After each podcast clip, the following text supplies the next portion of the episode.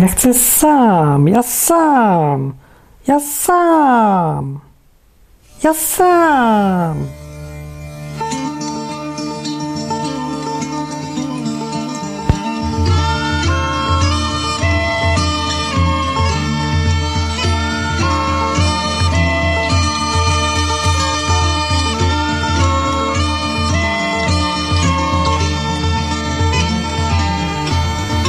To jest Odwyk, program o Bogu, Biblii, różnych sprawach. Dziś będzie o różnych sprawach. Bo tak trochę wakacyjnie jest, a poza tym mnie nie ma. Znaczy jestem, ale to jest nagranie, bo dziś mnie nie ma, bo pojechałem odpocząć. Odpocząć pojechałem, żeby wreszcie odpocząć, bo od dwóch lat nigdzie nie pojechałem odpocząć. To pojechałem sobie na trzy dni odpocząć. I zostawiam wam y, to nagranie do przemyślenia. Dziś odcinek do myślenia dużo. Nie dużo będzie z Biblii, ale też... Ale dzisiaj jest ogólnie, bo mam dzisiaj taką e, aktualną sprawę, o której sobie myślę i rozważam. To nie, żeby to jakaś była nowa sprawa, bo to jest sprawa od zawsze istniejąca i w chrześcijaństwie, i w niechrześcijaństwie, ale ma związek duży e, trochę z mentalnością, którą się wychowaliśmy w Polsce. To jest kwestia pod tytułem ja chcę sam, wszystko sam, zrobić sam. Chcesz mieć zrobione dobrze? Rób sam. I lepiej nie robić z innymi, bo cię okradną, bo cię oszukają, bo nie wiedzą jak to zrobić, to zrobisz lepiej, wiadomo, bo ty się na tym znasz, nie się nie znają, im nie zależy, bo se pójdą, bo cię wkurzają, bo irytują. Jest mnóstwo powodów, dla których powinniśmy robić wszystko samemu. I większość ludzi tak właśnie robi. A żeby od Biblii jakoś zacząć, to przypomnijmy sobie taki epizod y, z parę, parę tam, parę, kilka, parę tysięcy lat przed naszą erą.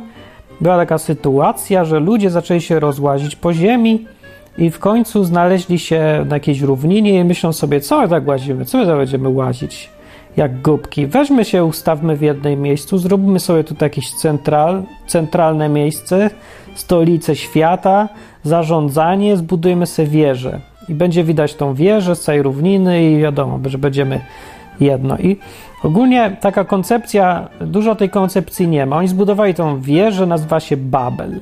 Ta wieża. I zaczęli ją budować, nie dokończyli. Bo Bóg powiedział, że coś jest nie tak z tym. Nie, ja nie pozwolę na to. Weto zgłaszam. I pomieszał im języki. Dlaczego? No nie jest dokładnie wymyślone. Ja myślę, że z powodu... Są dwie, dwie koncepcje. Dlaczego Bóg pomieszał ludziom języki, kiedy zaczęli się organizować yy, porządnie i budować razem dużą wieżę? Argument Biblii, jaki pada, jest taki, że yy, ponieważ się organizują i teraz nic niemożliwego nie będzie dla nich, z tego powodu, ponieważ tak jest, to weźmy, nie dopuśćmy do tego i pomieszajmy im te języki, żeby się nie organizowali za bardzo w jedno. No i tak się stało, i oni się rozleźli i każdy zaczął po swojemu trochę. I nie było jednej organizacji. I teraz dlaczego z powodu tego, że ludzie się organizują i nic dla nich nie będzie niemożliwe, dlaczego to jest coś złego? No więc pierwsze wytłumaczenie jest oczywiste, bo Bóg jest wredny i nie chce, żeby nam się dobrze działo, tylko chce, żebyśmy żyli w wiecznym nieszczęściu, żeby nam mógł pomagać i pokazywać, że jest taki dobry. To jest proste wytłumaczenie i nawet pasuje. Drugie wytłumaczenie inne... jest, że Bóg y, dba o nas mimo wszystko i nie, nie żywi się naszą krzywdą i tym, że nam nie wychodzi, żeby nam pomagać, tylko jest przewidujący dużo bardziej niż my i wie, że to się źle skończy, że to wcale nie jest dobrze dla nas samych, kiedy nic dla nas nie ma niemożliwego y, i kiedy się totalnie już zjednoczymy i zorganizujemy porządnie, bo będziemy robić rzeczy autodestrukcyjne. Ja myślę, że to jest rozwiązanie tego. Znaczy, to jest odpowiedź na pytanie, dlaczego Bóg nie dopuścił, żebyśmy się organizowali porządnie, żeby nic nie było dla nas niemożliwego. No. I teraz argument jest taki. Ponieważ Bóg w, nad, w tej wieży Babel rozwią- pomieszał nam języki, nie dopuścił do organizacji, to nie powinniśmy się organizować. Powinniśmy robić każdy sam. Każdy swoją drogą, rób swoje po cichu. Nie rób jednej wielkiej firmy pod tytułem Biedronka, tylko zrób, każdy zrobi jeden sklepik, najpierw rodzinny, o ile się w ogóle w rodzinie dogadują jeszcze ze sobą, żeby no, maksymalnie trzy osoby w jednej firmie, o, to jest bardzo dobrze, jak jest za duże, to, to niedobrze. I bo Bóg jest przeciwny, bo wieża Babel.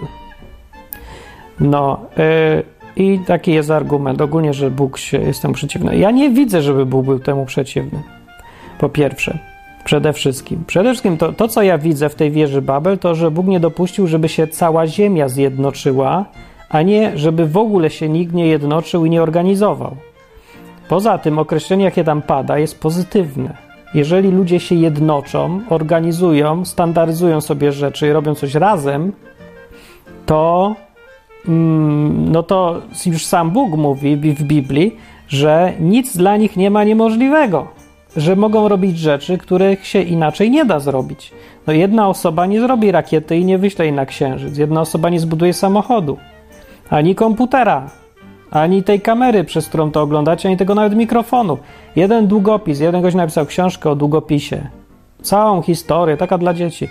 Ale tam opowiada, że co, co to trzeba zrobić, żeby jeden długopis wyprodukować za złotówkę. Że to grafit tu wydobywają i jakaś firma coś tam robi z tym grafitem. I przechodzi to przez kilkanaście, może kilkadziesiąt różnych krajów, miejsc, firm, aż trafia do ciebie i kosztuje tylko złotówkę. Cud w ogóle, fenomen. Fenomenalne, jak się o tym pomyśli, że taki głupi ołówek, czy tam długopis. I e, to jest efekt tego, że ludzie się organizują w większe rzeczy. I to jest wszystko ciągle wstęp. I teraz, po co ja to w ogóle gadam? No bo to gadam, bo my wszyscy mamy wbite do głowy, jak gdzieś, nie wiem, jakoś, ale mamy wbite do głowy, że nie opłaca się robić coś z innymi. I podkreślę słowo nie opłaca się. Albo jeżeli nawet opłaca się, to nie warto z jakiegoś tam powodu. Dlaczego tak uważamy? Nie wiem, dlaczego tak uważamy. Ja nie, nie za bardzo chcę nawet wnikać dlaczego. Pytanie jest, czy powinniśmy dalej tak uważać.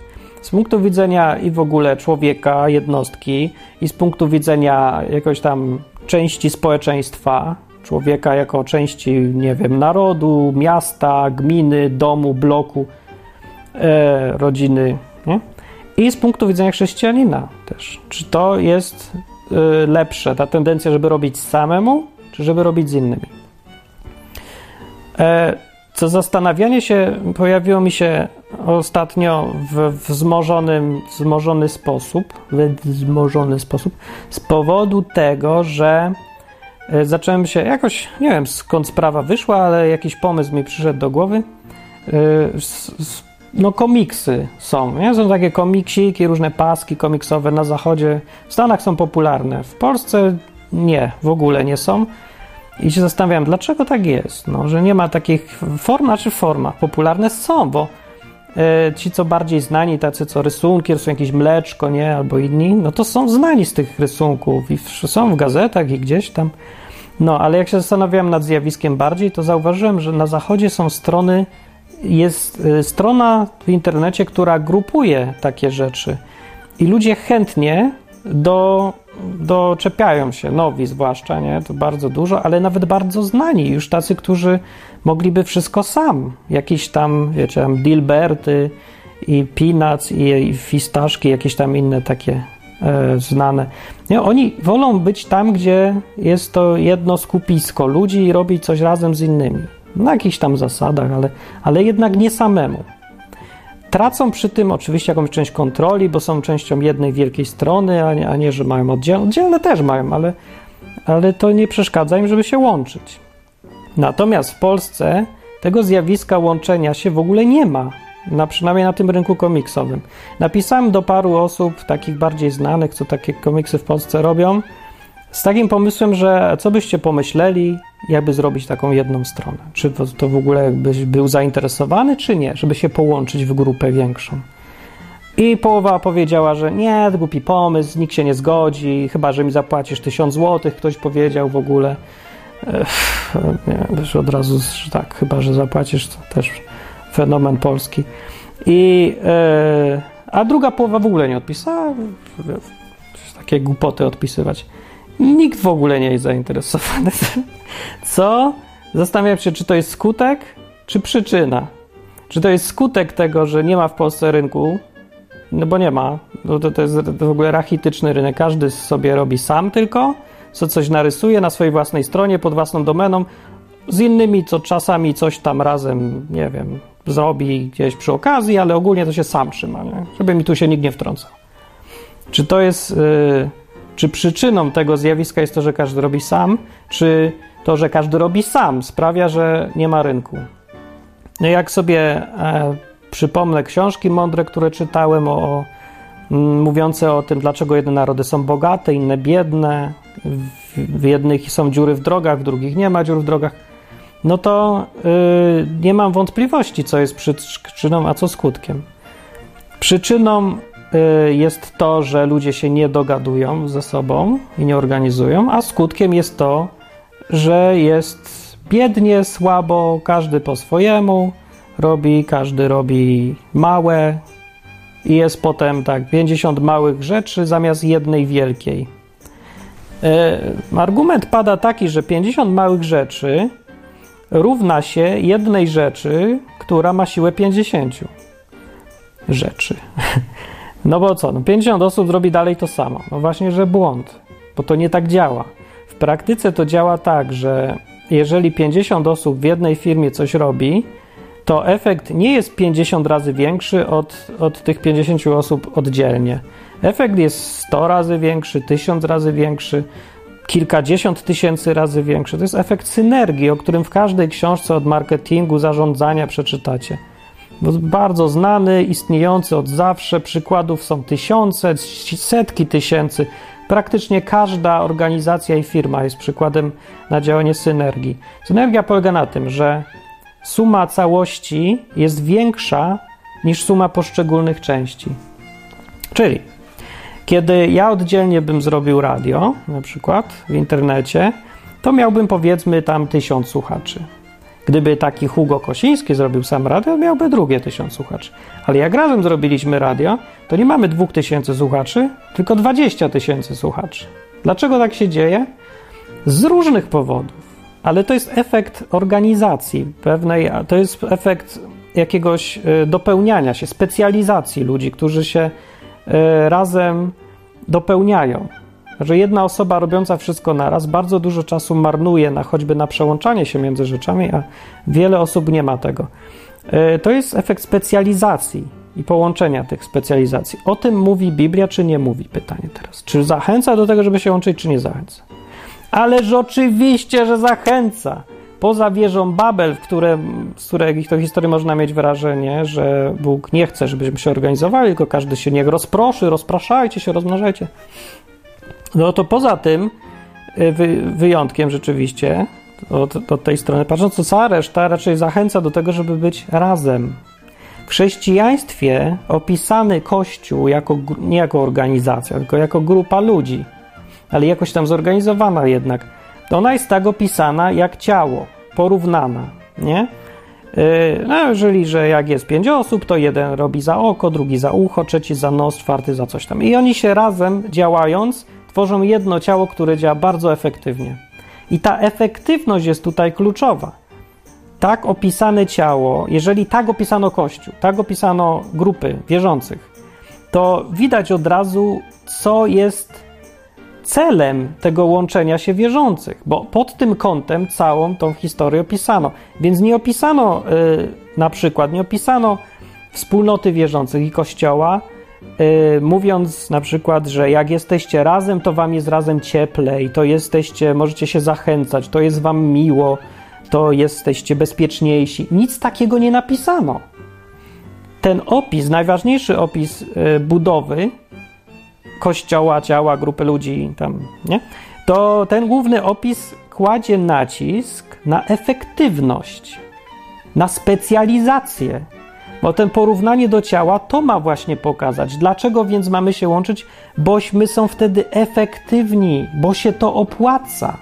Bo jako jedno ciało można zrobić tysiące razy więcej, niż jak oko sobie samo chodzi. No co zrobi samo oko? Nic. Co zrobi sama ręka? Też nic. Może chaotycznie zupełnie działać, bo nie ma oka. I tak to jest opisane w Biblii. Więc zachęta do specjalizacji, do, do specjalizacji po pierwsze, a po drugie do łączenia się tych specjalizowanych części jest ogromna w Biblii. To jest wręcz zasada działania całego chrześcijaństwa, Kościoła, w sensie jako ludzi, no, tego, co mają ludzie robić. No i teraz tak sobie o tym myślę, bo ludzie mi mówili zawsze, yy, dobra, no to to ustaliliśmy i teraz. Ludzie mi mówili w kościołach, jak chodziłem jeszcze i mi się nie chciało chodzić, bo teatr to ja mogę lepszy, miało w Krakowie wiele lepszych teatrów niż, prawda, na Wyspiańskiego czy coś. Jak mam posiedzieć w ławce i oglądać spektakl, no to ja znam lepsze. Takie ze scenariuszem też trochę bardziej, takie nienudzące. Ogólnie, więc jako nabożeństwo, jako teatr, to mi nie pasuje, nie odpowiada, nie nudzi mnie to w ogóle. Jak się chcę czegoś nauczyć, to sobie rozmawiam prywatnie z jakąś mądrą osobą albo z kilkoma osobami. Jak chcę posłuchać śpiewania, no to hej, już mamy em pe trzy i różne inne rzeczy. Jak chcę pośpiewać z innymi, o, no to, to tak, to już prędzej się Kościół do tego nadaje, do tego najlepiej służy, jak ktoś lubi śpiewać w grupie. No, ale też są, może lepiej chór zrobić, czy ja wiem. I czemu to nazwać nabożeństwo? No w każdym razie te imprezy mi tak średnio, no mało dawały. No mało, no umówmy się, że to nie było, to nie jest najlepiej spędzona godzina w tygodniu, no. E, z punktu widzenia chrześcijańskiego ja mówię ciągle. A nie takiego, że no tam towarzysko było fajnie, tylko po nabożeństwie było fajnie. Więc po nabożeństwie ja się nigdy nie spóźniałem. Byłem z, bardzo zły na siebie, jak się spóźniłem, więcej niż trwało nabożeństwo, bo znaczy, że przegapiłem najfajniejszy kawałek czasu po nabożeństwie, więc idealnie było przyjechać w, tak pięć minut przed końcem, super, byłem bardzo zadowolony. No i ludzie teraz, jak ja nie przychodziłem na te nabożeństwo, to mi cytowali, jak to się zawsze tutaj w kościołach, ten fragment, gdzie jest napisane: nie opuszczajcie wspólnych zebrań, jak to ludzie mieli, ma, mają ze, we zwyczaju i niektórzy, coś takiego. Nie opuszczajcie tych wspólnych zebrań. Dobrze, ludzie, ale to jest nieporozumienie. Ci, którzy cytują ten cytat, nie zwracają uwagi na dużo ważniejszą rzecz, czyli na powód spotykania się, bo te wspólne spotkania, te z Biblii, na które to mieli ludzie przychodzić, nie opuszczać, one były, a przynajmniej miały być według Biblii, zorganizowane tak jak to ciało, nie? Użytecznie i efektywnie, czyli po to były spotkania, żeby ręka mogła wymienić informacje z nogą i z okiem i z mózgiem, wszyscy w ogóle z tym mózgiem i z głową i wszyscy, żeby mogli sobie nawzajem służyć swoją specjalizacją. Tymczasem w praktyce nabożeństwa w kościołach nie wyglądają wcale tak, że każdy każdemu czymś tam służy. Nie, wyglądają tak, jak przychodzi powiedzmy osiemdziesiąt osób, siedemdziesiąt pięć z nich siedzi w ławce i odbiera informacje, a pięć robi wszystko. I może tych pięć osób to rzeczywiście jedna jest tam okiem, druga gębą, trzecia śledzioną. No ale to tak jest z tych pięć osób. Przeważnie to jest tak, że jedna z tych osób robi wszystko, to jest pastor, a cztery osoby śpiewają. Albo roznoszą tacę, albo na zmianę coś tam tego. A, no a ta tam pozostała część, to do tego przychodzi i ma dziesięcinę dawać. Ogólnie jak to o to chodzi, co to na takie nabożeństwa mam przychodzić, to to jest ten argument z Biblii, nie opuszczacie wspólnych spotkań? No to w, dla mnie to brzmi tak, jakby ktoś powiedział, nie opuszczajcie wspólnych spotkań, które w ogóle nie mają nic wspólnego z tym, co... No nic, dobra, coś tam mają wspólnego, ale mam niewiele wspólnego ze spotkaniami, jakie powinny być według Biblii. Jak zrobicie spotkania, na których ja będę mógł służyć tym, co mam, to ja nie będę ich opuszczał i nikt mi nie będzie musiał mówić tego. A jak ktoś musi komuś drugiemu mówić, nie opuszczajcie wspólnych spotkań, to znaczy, że już, spod, już to oznacza, że spotkania, widać, nie spełniają swojej funkcji. No to po co mnie zapraszasz na te spotkania? Bo Biblia tak każe, Biblia każe, ale każe się spotykać w zupełnie innym celu. Nie żeby siedzieć w ławce. No dobrze, ale to o nabożeństwach taka trochę dygresja. A mi bardziej chodzi teraz, jak wam opowiadam, o podejściu pod tytułem ja chcę sam. Znam komiksiarzy polscy, każdy chce robić sam, na własnej stronie internetowej, żeby ludzie tylko do niego szli i tylko jego czytali i żeby miał swoich fanów, którzy w ogóle tylko jego są fanami, a innych to już nie. I ogólnie oddzielnie, żeby być. I to nie jest coś dziwnego wcale w Polsce. To jest absolutnie normalne. Z iloma ja ludźmi próbowałem współpracować już w internecie. No trochę się dało, trochę się nie dało.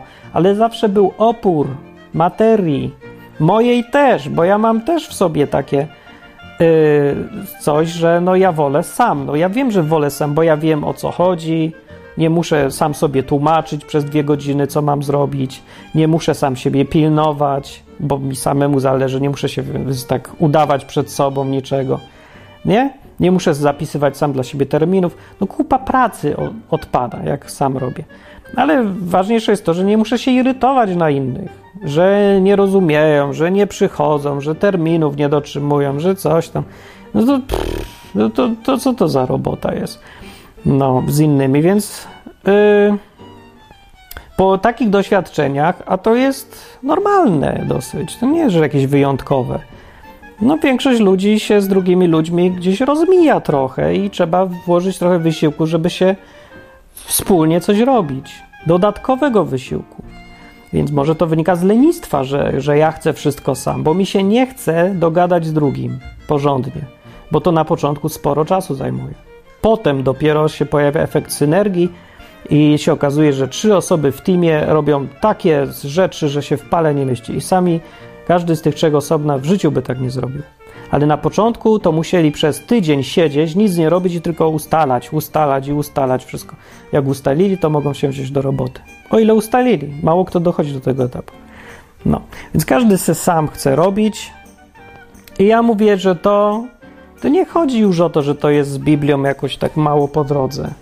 Ludzie mówią taki argument, że nie ma w chrześcijaństwie kogoś takiego jak samotne wilki. A tam bla bla nie ma, jak nie ma, jest, ja jestem i co? Źle, wy, źle coś robię. Ten program odwyk kropka com zrobiłem sam. Z jakiego powodu? No nie z tego, że rzeczywiście ja też tam myślę sobie, sam zrobię, to sam będę robił jak chcę i w ogóle. Ale nie dlatego, że ja lubię. Ja już się nauczyłem. Na początku tak było, dawno, dawno temu. Potem pracowałem w różnych firma, firmach i zacząłem zauważać zjawisko synergii. Zacząłem zauważać, jak fantastyczne efekty daje łączenie się w grupy. No i ponieważ jestem racjonalnie myślącym praktykiem i zawsze myślę o efektach końcowych, no to z po tego powodu musiałem zmienić zdanie. Więc oczywiście, że ja wszystko zrobię sam lepiej. No oczywiście, że ja nie mam ochoty zlecać nikomu kawałka strony, żeby programował. I oczywiście, że mam opór, jak Grabiksowi daję dostęp do całego oprogramowania odwyku, żeby zrobił poprawki, bo ryzyko jest duże i tak dalej. Ale się opłaciło, a opłaciło się, pewnie, że się opłaciło. Grabik zrobił kupę fajnych poprawek, a ja miałem więcej czasu, żeby robić inne rzeczy. No, na początku to wymaga organizacji, tłumaczenia, wyjaśniania, ale się zwraca w dłuższym okresie. No ale odwyk zrobiłem sam ogólnie i dalej właściwie większość, no... Tylko ja, ja jestem jako ten odpowiedzialny, to ja jestem. Inni mogą przychodzić, wychodzić, iść i nic się nie stanie. Ja nie mogę wyjść, bo przestanie wszystko działać. No, yy, ale no, że to właśnie, że to pytanie teraz jest, czy ja robiłem to sam, bo, bo to lepsze było, czy gorsze? Nie, ja robiłem sam z jednego prostego powodu, bo nie miałem z kim innym tego robić. Ja tam szukałem ludzi, którzy mogliby i chcieliby taki program zacząć razem. Jak widzicie, teraz już w odwyku jest więcej ludzi, ale zacząłem sam. Wtedy nie było. Nikt nie miał albo ochoty, albo czasu, albo wyobraźni, albo nie chciał ryzykować, bo taki program zrobić, żeby... No to jest straszne ryzyko. No nie było na kim się nawet wzorować. Nie ma takiego odwyku już wcześniej zrobionego. Dołączyć też nie było do kogo. Ja mam taki odruch już teraz, bo jestem już starszy i mądrzejszy, że zanim coś wymyślę, wymyślę sobie coś, co trzeba by zrobić, fajnie by to było zrobić, to zanim to zacznę robić, to ja teraz szukam, czy ktoś już tego nie robi i czy nie mogę do niego dołączyć, bo to jest efektywniejsze i mniej czasu zużyję i tak dalej. Więc na przykład ja się nie zastanawiam najpierw, czy chcę poszukać kogoś do rysowania, żebym ja mu pisał scenariusze do komiksów, żebyśmy razem robili, bo to w dwie osoby dużo efektywniej wychodzi niż samemu. Więc nie, nie zacząłem od tego, że hej, szukam kogoś do rysowania. Nie, ja szukałem kogoś, kto już rysuje i szuka scenarzysty, żeby do niego dołączyć. Już szukałem zespołu, ale nie znalazłem nic takiego. Dlaczego? Nie wiem, bo nikt nie szuka, bo nikt nie chce robić razem. I to jest też polski fenomen bardzo. Ja nie wiem, czy akurat tylko polski, ale jest. W Polsce to zjawisko, że ja chcę sam i ma, nie, z innymi to nie, no ja czy rób se swoje, ale daj mi święty spokój, ja robię po swojemu.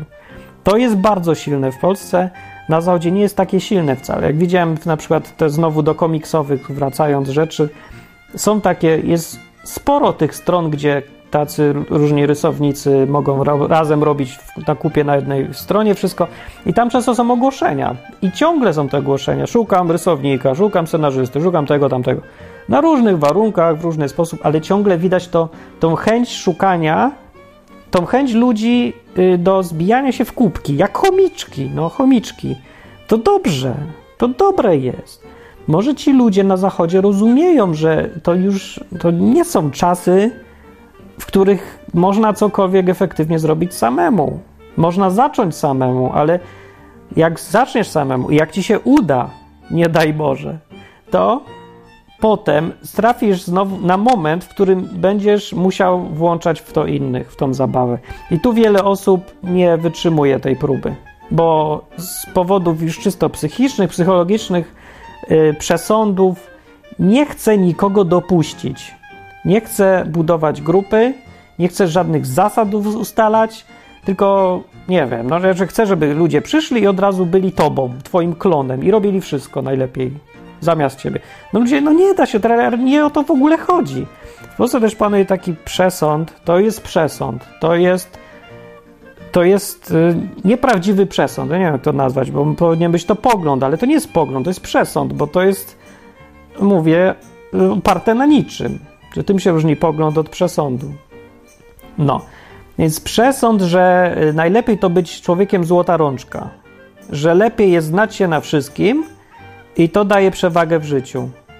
No ludzie, gdyby tak było, to by ludzie z Anglii jeździli do pracy do Polski, a nie odwrotnie.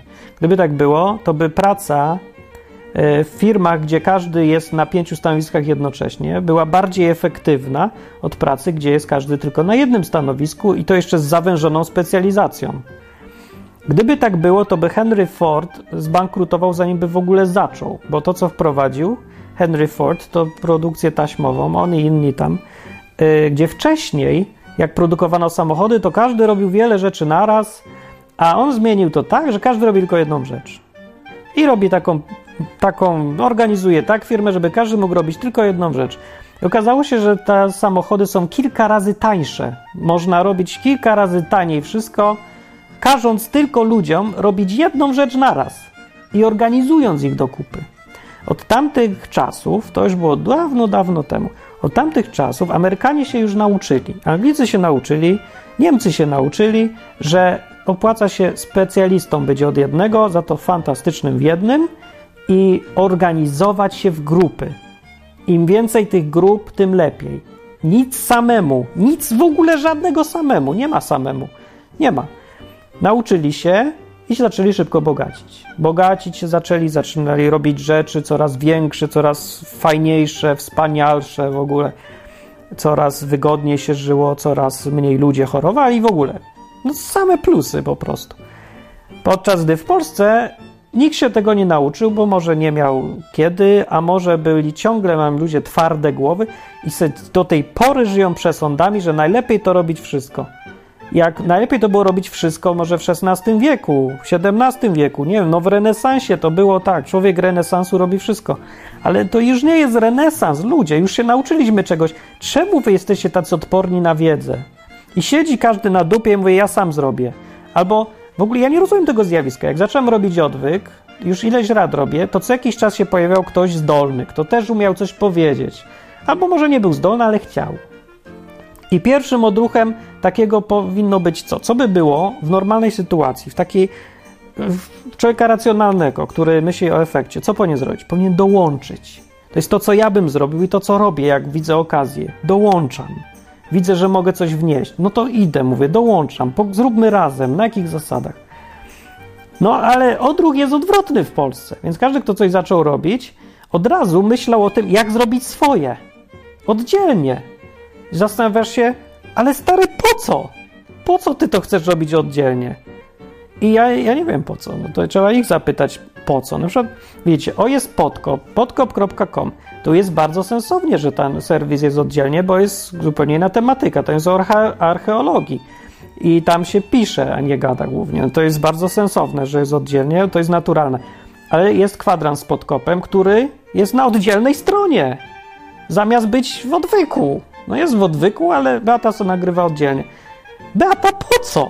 Weź, weź mi to wytłumacz, bo ja nie widzę sensu już w ogóle. Dlaczego zamiast jednoczyć, robić, tam gdzie jest okazja robić razem, w jednym, pod jednym, w jednym miejscu, to dlaczego zamiast robić razem, to wszyscy nagle mamy chcice robić oddzielnie? No ja wiem, że fajnie mieć własną domenę, własną nazwę i kontrolować wszystko i robić po swojemu, ale czy to jest warte tego efektu? No nie jest warte, bo jest, jestem absolutnie pewny, nie widziałem statystyk, ale nie mam wątpliwości, że, że lepiej idzie na odwyku. Więcej ludzi tego słucha, więcej komentuje i tak dalej. Nie dlatego, że odwyk jest lepszy, tylko dlatego, że jest razem, że tu już są ludzie, że oni już wiedzą, że tu przyjdą, to tu mogą posłuchać o Bogu, o Biblii, po ludzku, pogadane jakoś, yy, no, że będzie taka i taka atmosfera czy coś. No po co robić drugi raz to samo? Ja nie rozumiem tego. No po co oddzielnie? Po to tylko, żeby tytuł był inny? Nie wiem po co. Tak samo jak mają, jak się w jednym miejscu coś robi, to jest kupę ułatwień płynących z faktu, że jest w jednym miejscu, nie? No jak na przykład komiksy są w jednym miejscu, na jednej stronie, no to łatwo można zrobić jeden program pod a na Androida, na komórkę, jakąś aplikację, która pokazuje ci ile tam piętnaście komiksów dziennie, albo możesz sobie zrobić ulubione i ci przychodzą w jednym miejscu, masz wygodnie. No nie, w Polsce tak się nie zrobi. W Polsce się zrobi piętnaście różnych aplikacji i w każdej aplikacji będzie tylko jeden komiks. I jaki będzie efekt tego? Że nikt w ogóle nie będzie czytał komiksów. No bo przecież to jest tak ma- na maksa niewygodne, taka masakra, pierniczyć się z każdym oddzielnym komiksem, że ja nie mogę. No w Polsce to, jeżeli się robi coś samemu, no to, to jest już podejście według strategii wszystko albo nic. Czyli albo będziesz miał super popularny komiks, który będą czytać wszyscy ludzie w Polsce, albo nikomu się nie będzie chciało. No, to, to jest tylko taki efekt, że albo jesteś monopolistą i masz wszystko, albo nie chcesz mieć nic. No to jest nierealne podejście, no głupie myślenie, jakieś w ogóle z innej epoki, sprzed kilkuset lat, które się nie sprawdza w życiu, jest nieefektywne, tracisz czas, motywację i wszystko. To traktowanie innych ludzi jak wrogów, jak potencjalną konkurencję ciągle. No niech jest ta konkurencja nawet i no niech se ona jest, my wiemy o tym, że jest, ale to nie, no, nie jest powód, żeby nie robić czegoś razem. Nawet jeżeli mamy jakieś tam konflikty, żeby się nie próbować jednoczyć, mieszać jedno z drugim. Bo zawsze jest tak, że jest oprócz mojej konkurencji, jak ja coś robię, nawet jak to jest Kościół, to jest jeszcze świat na zewnątrz. W kościołach widać też to rozczłonkowanie strasznie w Polsce. Jest kilkanaście kościołów ewangelicznych, z których każdy ma prawie takie same poglądy. Jak się czytacie ich tam punkty wiary, to zobaczycie, one się niczym nie różnią w ogóle. Różnią się nazwą, szefem, budynkiem i kolorami i takimi tylko rzeczami. Nie, nic nie stoi na przeszkodzie, żeby zacząć się jednoczyć i robić coś wspólnego. To nie musi być y, od razu jakiś jeden super kościół z jedną nazwą. Nie musi być, ale może być twór typu stowarzyszenie kościołów wiary ewangelicznej czy coś. Może nawet jest coś takiego. Słyszałem, że jest jakaś tam rada, czegoś tam. Ale ona nic nie robi, bo nikt nie chce, nikt nie widzi interesu w tym, żeby robić coś z drugim razem. Więc każdy tak sam niby sobie, sobie są takie twory, ale one nigdy nic nie robią, nic nie mówią i, i tak se są. Bo fajnie by było, żeby... Nie, właśnie nikt nie wie, dlaczego one są. Ktoś wymyślił i tak, a no dobra, nie, mogę się zapisać. Ale nie ma tak, że mam chęć, że ja, to nam się opłaca, budujmy to, zróbmy razem jeden, pokażmy, że mamy jeden kościół zjednoczony. To ma, bo wtedy to będzie siła, wtedy można zrobić dużo rzeczy razem. O, wtedy mamy większy fundusz, możemy wynająć jedną wielką salę na duże spotkanie. No wiecie, jak jest większe, no to w ogóle więcej możliwości. I każdemu się pojedynczemu opłaci. Więc ja te, o tym efekcie przypominam wam teraz, bo, bo jesteśmy, no głupi jesteśmy, mamy w sobie coś głupiego, ludzie, mamy irracjonalnego, no. Że na tak strasznie nam zależy na naszej niezależności, że postępujemy wbrew swoim własnym interesom i interesom wszystkich dookoła też. No bo jeżeli w moim interesie jest zrobić fajny odwyk, który przyciąga setki tysięcy ludzi, no to to jest też interes tych setek tysięcy ludzi. Ja ich nie zmuszam, żeby tego słuchali przecież. To jest po to, żeby oni mieli korzyść z tego. Więc jak ja chcę, żeby rosło, rósł odwyk, to jest korzyść dla mnie, bo mam, mogę sobie powiedzieć potem na łożu śmierci zrobiłem duży, wielki odwyk, ale było fajnie. I słuchało mnie milion osób. No, ale no, no nie wiem, i jeszcze, o dobra, i dali co łaska dużo więcej, więc kupiłem lepszy rower. No. E, ale to jest przede wszystkim ich korzyść, bo każdy, kto robi jakieś przedsięwzięcie, to robi je dla ludzi. Bo jak robi dla siebie, no to w ogóle ja nie mówię o takich rzeczach, to tam hobby, to sobie masz robić samemu. Ale jak robisz coś już, coś chcesz zbudować, no to zawsze dla kogoś, zawsze dla korzyści tych ludzi. Więc dlaczego nie chcesz myśleć o korzyści tych ludzi do tego stopnia jakoś, nie wiem, bardziej cenisz miłość własną od miłości do tych ludzi, że robisz coś sam, kiedy wszystko ci mówi, żeby robić to razem, wspólnie, w jakiejś grupie. No. No. Więc różnie bywa tak naprawdę w życiu. Yy, robisz, robimy samemu z konieczności. Na, niektórzy robią, bo, bo muszą sam, bo ja sam, wszystko sam, ale ci, co nie chcą, to robią i tak bo z konieczności. Często jest tak, że ktoś jeden zaczyna, a potem dopiero do niego dołączają. Też dobrze jest, ale ja nie mówię w tym odcinku o tym, że to złe, tamto złe. Ja tylko mówię, żeby sobie uświadomić, czy nie mamy w głowie oporu. W, nie wiem, czy w głowie to jest, w którejś części ciała jest ten opór, który sprawia, że mamy jakiś wrodzony uraz, niechęć do robienia czegoś z innymi. Bo ja nie wiem, skąd się to bierze, ale ja mam. Mam irracjonalne takie. Mam gdzieś tam, ja go tłumię, bo ja wiem, że to nie jest korzystne dla mnie. To muszę uważać z tym, żeby moja irytacja ludźmi nie sprawiła, że zepsuje to, co buduję. Bo, yy, no bo właśnie, widzicie. Jeszcze jest taki problem, że Nie, nie uczymy się w Polsce tutaj, jak współpracować z ludźmi. Ta organizacja, to budowanie grup jest super ważną rzeczą teraz, w tym świecie, tutaj dzisiejszym. Konkretnie tu, dziś, tu i teraz. Jest ważniejsze od takich twardych umiejętności. Nie? Jak jesteś dobrym malarzem, piosenkarzem, artystą i yy, rzeźnikiem, to to jest ważne, ale się okazuje, że mniej od umiejętności komunikacji z innymi ludźmi, organizowania się, negocjowania, łączenia w grupy. To jest, są, tak się mówi, że to są miękkie umiejętności, czyli takie trudne do zdefiniowania, niewyraźne, ale one są najważniejsze. Tego się uczy w szkołach na Zachodzie, bo jak mówię, od, już od ponad stu lat się ludzie wiedzą, jak działa świat i co się opłaca, że opłaca się łączyć. No to już się uczą w tym kierunku. W Polsce odwrotnie jest. W związku z czym uczymy się na niewolników wszystkich, na przykręcaczy śrubek, bo Polak po polskiej szkole nie umie, jeżeli tak po prostu przejechał bezkrytycznie przez nią i uczył się na samych piątkach, nie umie się zorganizować, nie umie się dogadać z innym, nie umie wyznaczać yy, zadań, nie umie rozliczać tych zadań, nie umie nawet negocjować z pracodawcą normalnie. Nic nie umie, jedyne co umie, to być zatrudnionym i robić co mu każą. Ale ludzie, no to, to my sobie gwarantujemy biedę w kraju i y, bycie nikim po prostu. I bu- to, że nie zbudujemy nigdy niczego w taki sposób. No bo ileż możesz zrobić sam? A nikt nie umie się połączyć w sprawną grupę, no. Że jest tyle problemów. Wiecie, to jest normalne, że jest co absolutnie normalne, że jak są ludzie, to są, to problemy się mnożą. Jak robisz coś sam, to nie masz, yy, no to masz jedną czwartą problemów, którą masz, jak robisz coś w dwie albo trzy osoby. A jak robisz coś w dwadzieścia osób, to problemów organizacyjnych rośnie po prostu lawinowo ci przybywa. Trzeba wszystko inaczej zorganizować. W ogóle in, wszystko od zera praktycznie. Jest taka granica, kiedy już grupa jest za duża i musi żyć kilku poziomów, kilka poziomów tam. Dobra, ale zanim do tego dojdzie, to żeby chociaż parę osób. Yy, więc tego by się trzeba uczyć, co? Może jednak. Nauczyć się komunikacji, nauczyć się jak słuchać drugiego człowieka. Ja pierdzielę, jakie to jest trudne. To jest trudne, nie rozumiecie, jakie to jest trudne. Rozumiecie, jakie to jest trudne? Nie wiem, bo nie mogę teraz posłuchać, co myślisz, ale chciałbym, bo ludzie się tak... Jest, źle tam jest błędów. Za długi będzie ten odcinek, jak zacznę o tym wszystkim mówić. Ale te przykłady widać też na odwyku. Ja czasem prowokuję takie sytuacje, bo nie wiem, jako eksperymenty socjologiczne czy coś, kiedy obserwuję sobie, jak dwie osoby, jak się ludzie kłócą czy coś, oni się praktycznie nigdy nie słuchają. Stąd są te kłótnie. On, bo każdy człowiek dąży do tego, żeby dojść do racji.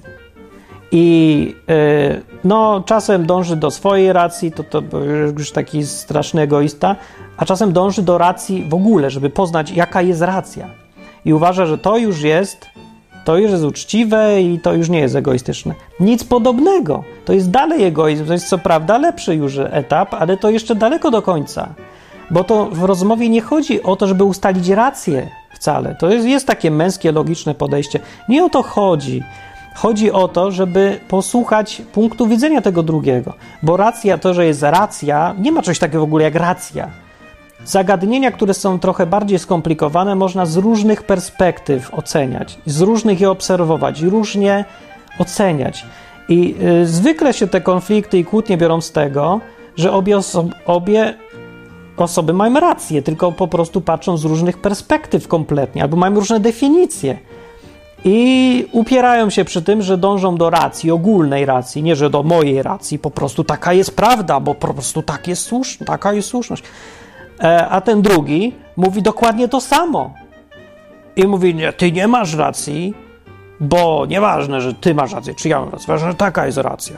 I taka ona jest. A drugi mówi, nie no, popatrz, doszedłem do tego, że mam taką, taka jest racja i taka akurat jak ja mówię z biegiem okoliczności. I nie mogą się dogadać. Ale no, nie rozumieją tego podejścia, że... Nie, nie rozumieją tego, że ludzie mają... Każdy człowiek żyje w trochę własnym świecie. I przy... organizowaniu się w większe grupy potrzebny jest ten strasznie duży szacunek do drugiej osoby i do jej świata, do jej rozumienia rzeczy, do rozumienia po swojemu. Jeżeli chcesz naprawdę dogadywać się, wejść w ten świat, zmienić trochę ten świat, to musisz najpierw respektować ten świat, odrębność tego świata. Nie możesz narzucać swoich definicji, swojego sposobu myślenia, swojej perspektywy, tylko wejść w jego perspektywę, zrozumieć go, posłuchać po prostu. To słuchanie jest pierońsko trudne. Wielu ludzi, którzy uważa, że umieją słuchać, nie umieją słuchać. Pewnie ja też nie umiem słuchać, bo uważam, że umiem słuchać, więc pewnie też nie umiem. Ale ja wiem przynajmniej tyle, że to jest, na to kładę nacisk. Umiejętność posłuchania drugiej osoby, zrozumienia nie jej racji, tylko jego perspektywy. Tego, skąd on patrzy, na co on patrzy i co on widzi. Jak ja zobaczę to, co on widzi, to ja zrozumiem go. A jak ja będę patrzeć, słuchać to, co on mówi, ale patrzeć na to z mojego punktu widzenia, to ja go nie zrozumiem. Może mi się wydawać czasem.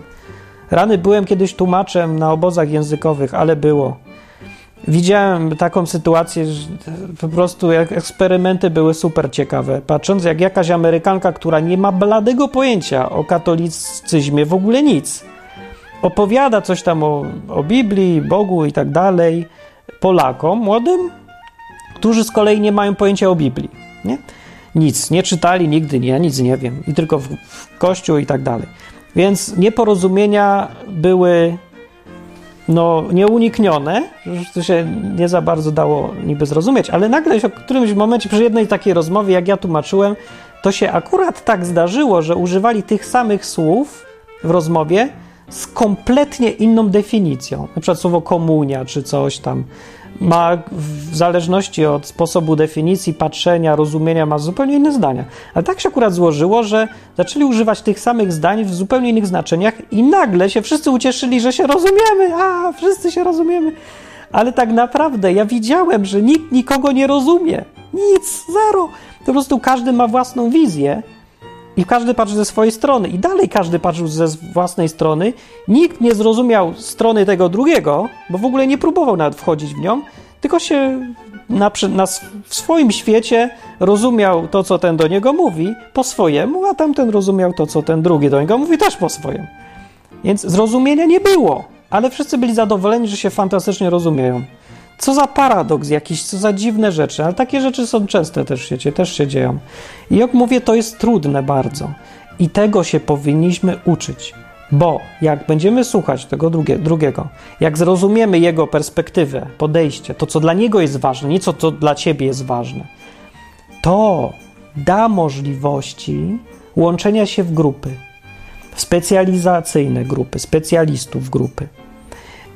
Na takich zasadach te grupy mogą wtedy być, żeby udało się przezwyciężać konflikty, żeby udało się zachować odrębność naszą, bo przyłączenie się w grupy to jest duży problem, główny może nawet. Za, jak zachować własną tożsamość, markę, odrębność, jednocześnie współpracując z innymi, no na zasadzie ja specjalista, ty specjalista, bardzo trudno.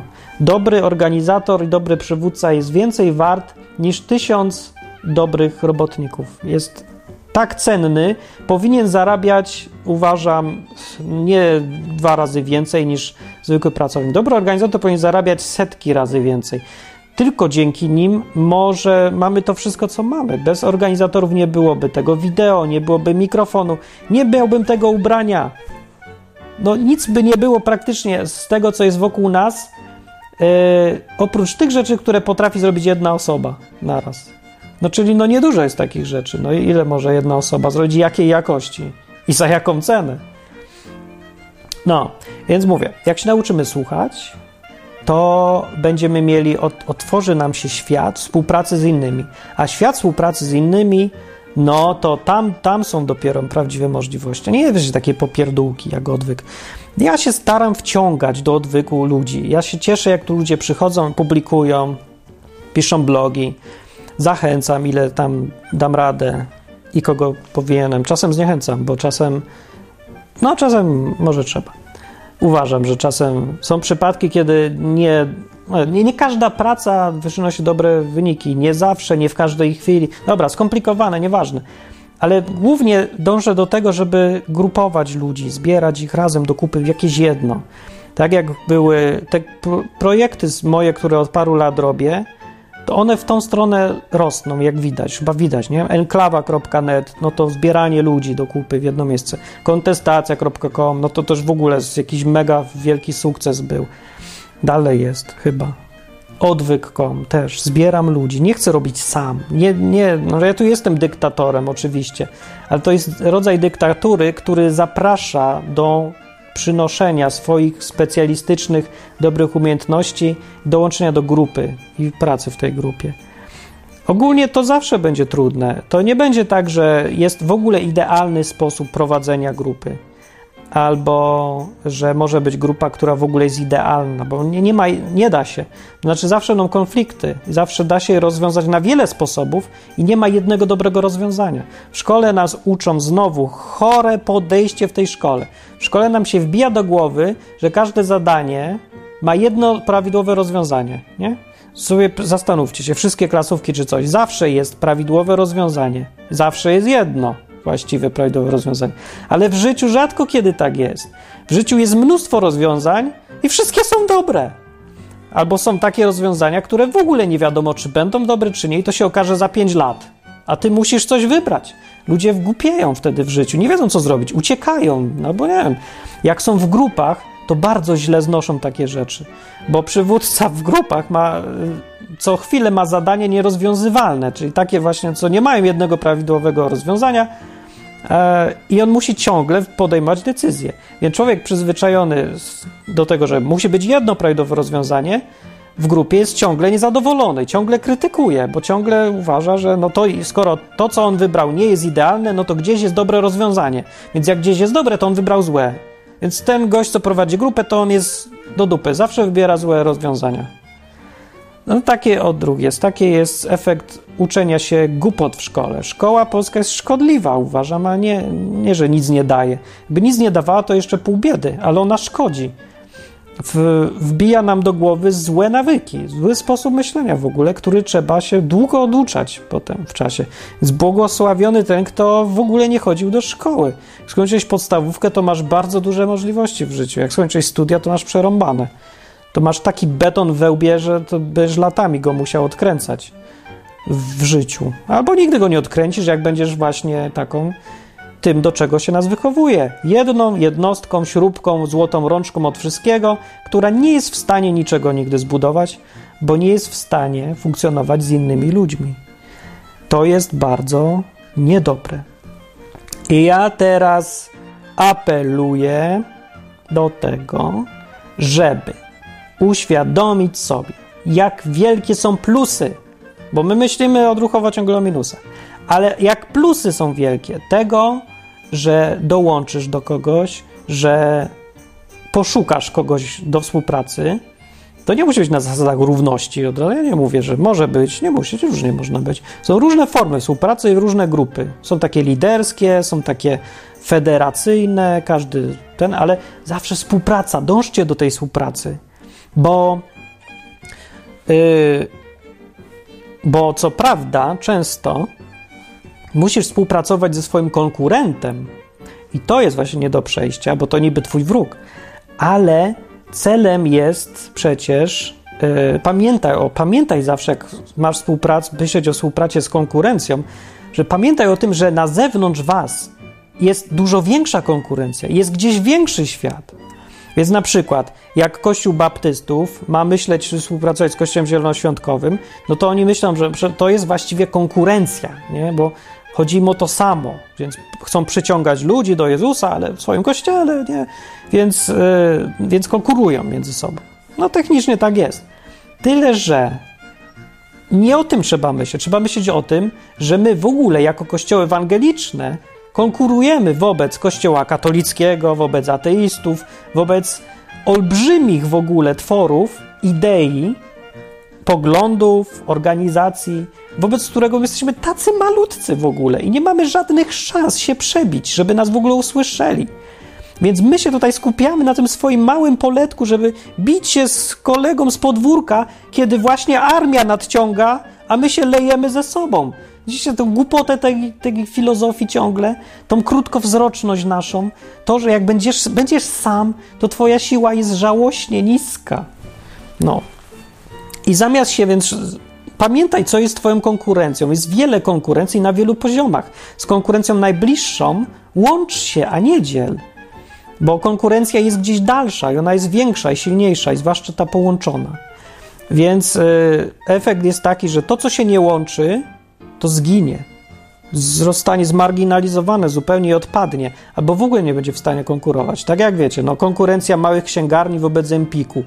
Jest jeden wielki Empik i ten wszyscy tam idą, bo wszyscy już tam są. Wszyscy tam będą kupować, bo, bo to jest największe. Wszyscy tam będą wysyłać książki, no bo tam są klienci i tak dalej. A ty jak masz małą księgarenkę, to wylecisz z rynku i skończy się w ogóle księgarenka. Albo zbudujesz sieć księgarni, albo cię nie będzie wcale. I tak jest praktycznie ze wszystkim. I na każdym rynku, w każdej dziedzinie, i chrześcijaństwo też, więc... Jak chcesz pomagać ludziom, dokarmiać ludzi, mówić ludziom o Jezusie, nie wiem, popularyzować czytanie Biblii, czy cokolwiek robisz, to nie rób sam, może zacznij sam dobrze, zacznij tak, zaczynaj, rób sam, zacznij na początku, ale cały czas myśl o tym, jak zebrać się do kupy z innymi, jak dołączyć do czegoś, co już jest. I tą myśl przywitaj z radością, że to jest dobra myśl. To nie jest chora myśl i nie myśl o tym, że to będzie źle, trzeba będzie się po, porzucić coś, trzeba będzie się dzielić połową zysków z kimś, a dziel się, i tak ci się to opłaci. Mi się opłaca, jak myślicie, czy mi się opłaca bardziej sprzedawać samemu książki, czy opłacało mi się je dać do firmy Amazon, która mi dawała trzydzieści procent zysku z tej książki.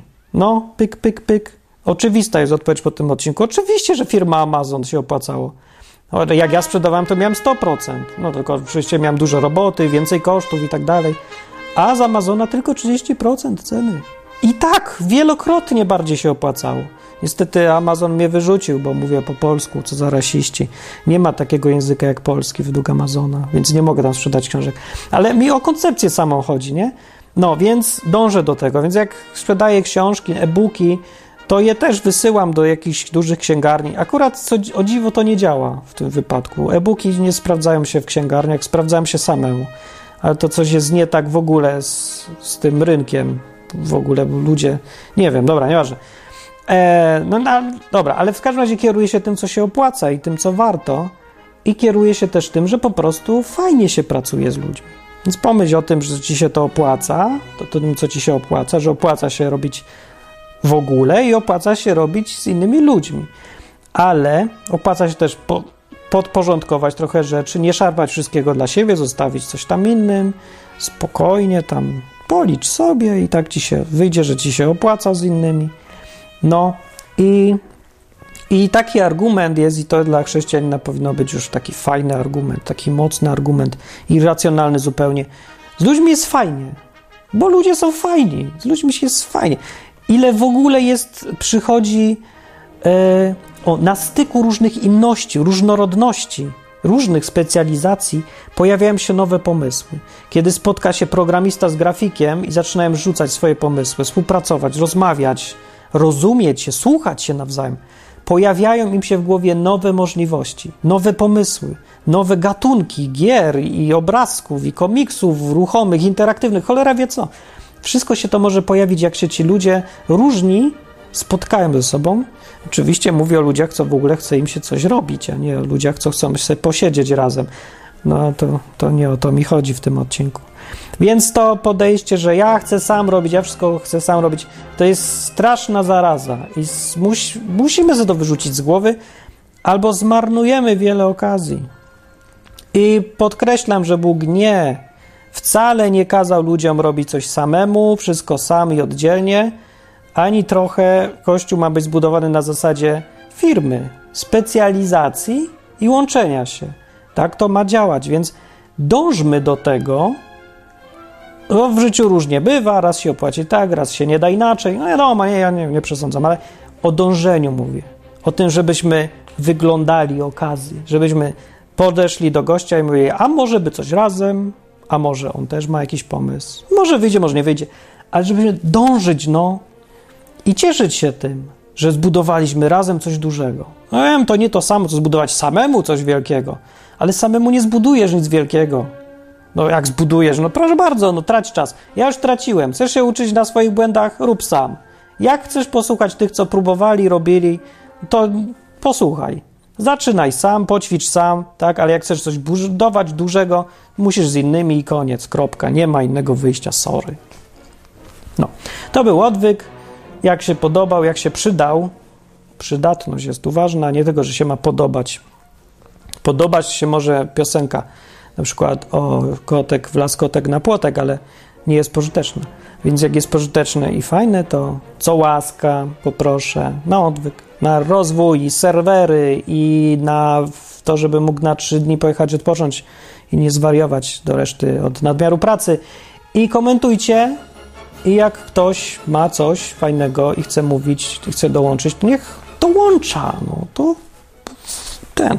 Poza tym może nawet, wiecie co, bo ja myślę sobie, nawet jak ktoś zaczyna, jest początkujący, to chyba nawet lepiej jest zacząć dołączając do kogoś, a nie samemu, bo tak sobie myślę, że to, to był naturalny porządek rzeczy, nie? Że byłeś, byłeś, najpierw nic nie umiesz, potem jesteś czeladnikiem u mistrza, no to się uczysz, przynosisz herbatę, i robisz duperele, a potem coraz więcej ci dają, a potem już jesteś mistrzem, nie? W tą stronę i dopiero potem robisz sam.